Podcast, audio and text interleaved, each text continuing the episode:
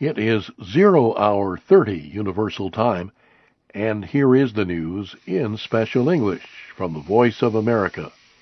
I'm Robert Cohen in Washington. Security forces in Syria are attacking the port of Latakia from land and sea. Military tanks entered the city Saturday and began attacking. Reports say military gunboats joined in the attacks on coastal areas Sunday. Reports say security forces have killed at least 26 people. On Friday, protesters in Latakia and other cities gathered to again call for President Bashar al Assad to resign. The Syrian government provides a different report of what is happening in Latakia. It says law enforcement officials are chasing gunmen who are terrorizing people in the city. The government has blamed much of the unrest across the country on armed groups and terrorists.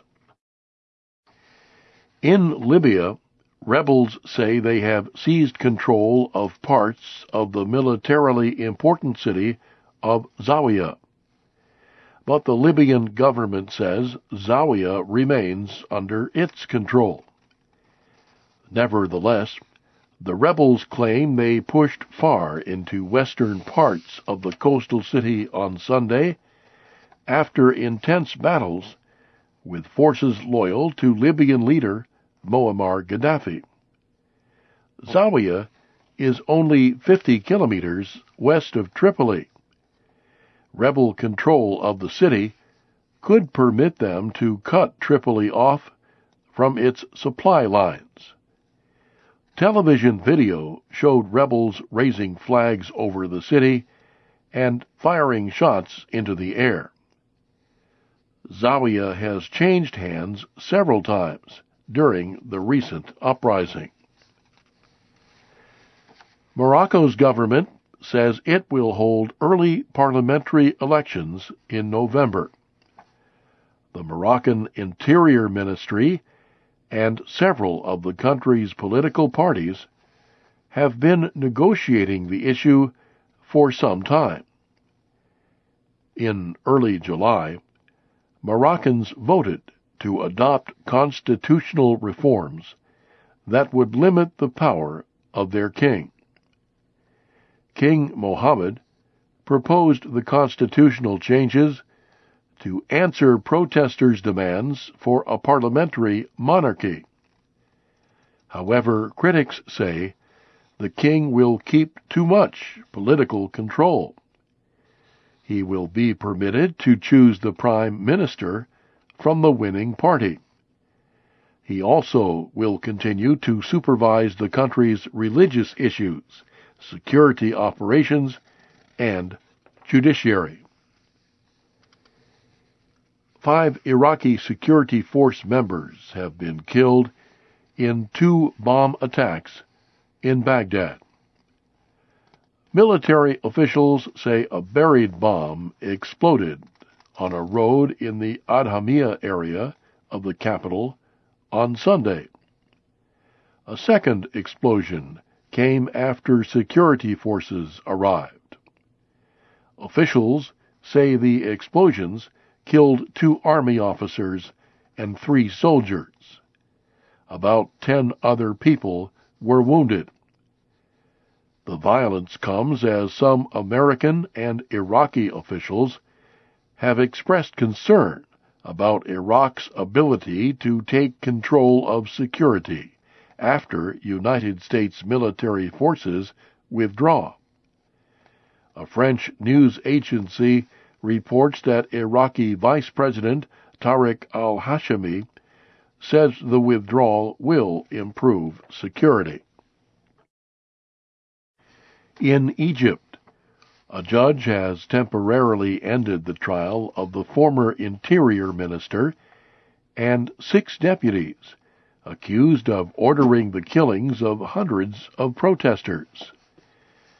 The judge ended the trial after lawyers for the former government officials crowded his desk to present lists of demands. Reuters news agency says the demands include letting the lawyers examine government telephone records and other records to discover who gave the orders to fire at the protesters during the rebellion earlier this year. The judge ordered the trial to restart on September 5th. You are listening to the news in VOA Special English. In Afghanistan, six suicide bombers have attacked the headquarters of the governor of Parwan province. The attack killed 22 people and wounded 37 others. Governor Abdul Basir Salangi was not hurt in the attack. The Afghan Interior Ministry says the attackers raided the building as a security meeting was taking place. The local police chief and at least two NATO advisers were in attendance. The ministry says the dead include 16 civilian government employees and six police officers. Taliban rebels say they were responsible for the attack. Pakistani police say an explosion has killed at least 12 people at a hotel in the town of Dera Allah in Baluchistan province.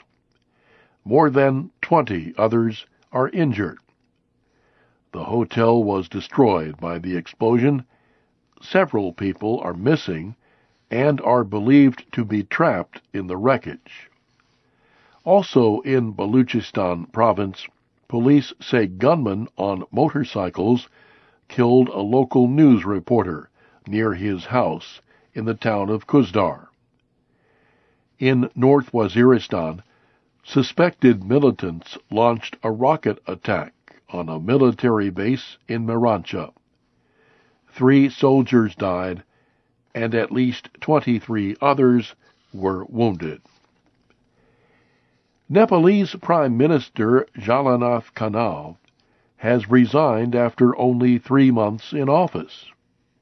Mr. Khanal, of the Unified Marxist Leninist Party, presented his resignation to the country's president on Sunday. He is expected to speak to Parliament Monday. Parliament elected Mr. Khanal in February, after 17 elections that did not result in a winner. He said he would step down by August 13th unless there was major progress made on the peace process and political reforms. Maoist lawmakers control most of the seats in Parliament, but not enough to govern alone. Lawmakers disagree about a new constitution and about the future of thousands of former Maoist fighters living in camps. In Somalia, the government has declared emergency conditions in parts of the capital formerly controlled by the Islamist rebel group Al Shabaab. An order from Somali President Sheikh Sharif Sheikh Ahmed bans militias from what he called the liberated areas of Mogadishu. The government is trying to exercise control in the former Al Shabaab areas to prevent local armed groups from seizing control. Al Shabaab pulled its fighters out of the Somali capital a little more than a week ago. Briefly, here again is the major news of the hour. Security forces in Syria are attacking the port of Latakia from land and sea. Libyan rebels say they have seized control of parts of the militarily important city of Zawiya. And in Afghanistan, six suicide bombers have killed 22 people at the headquarters of Parwan's governor. That's the news in VOA Special English.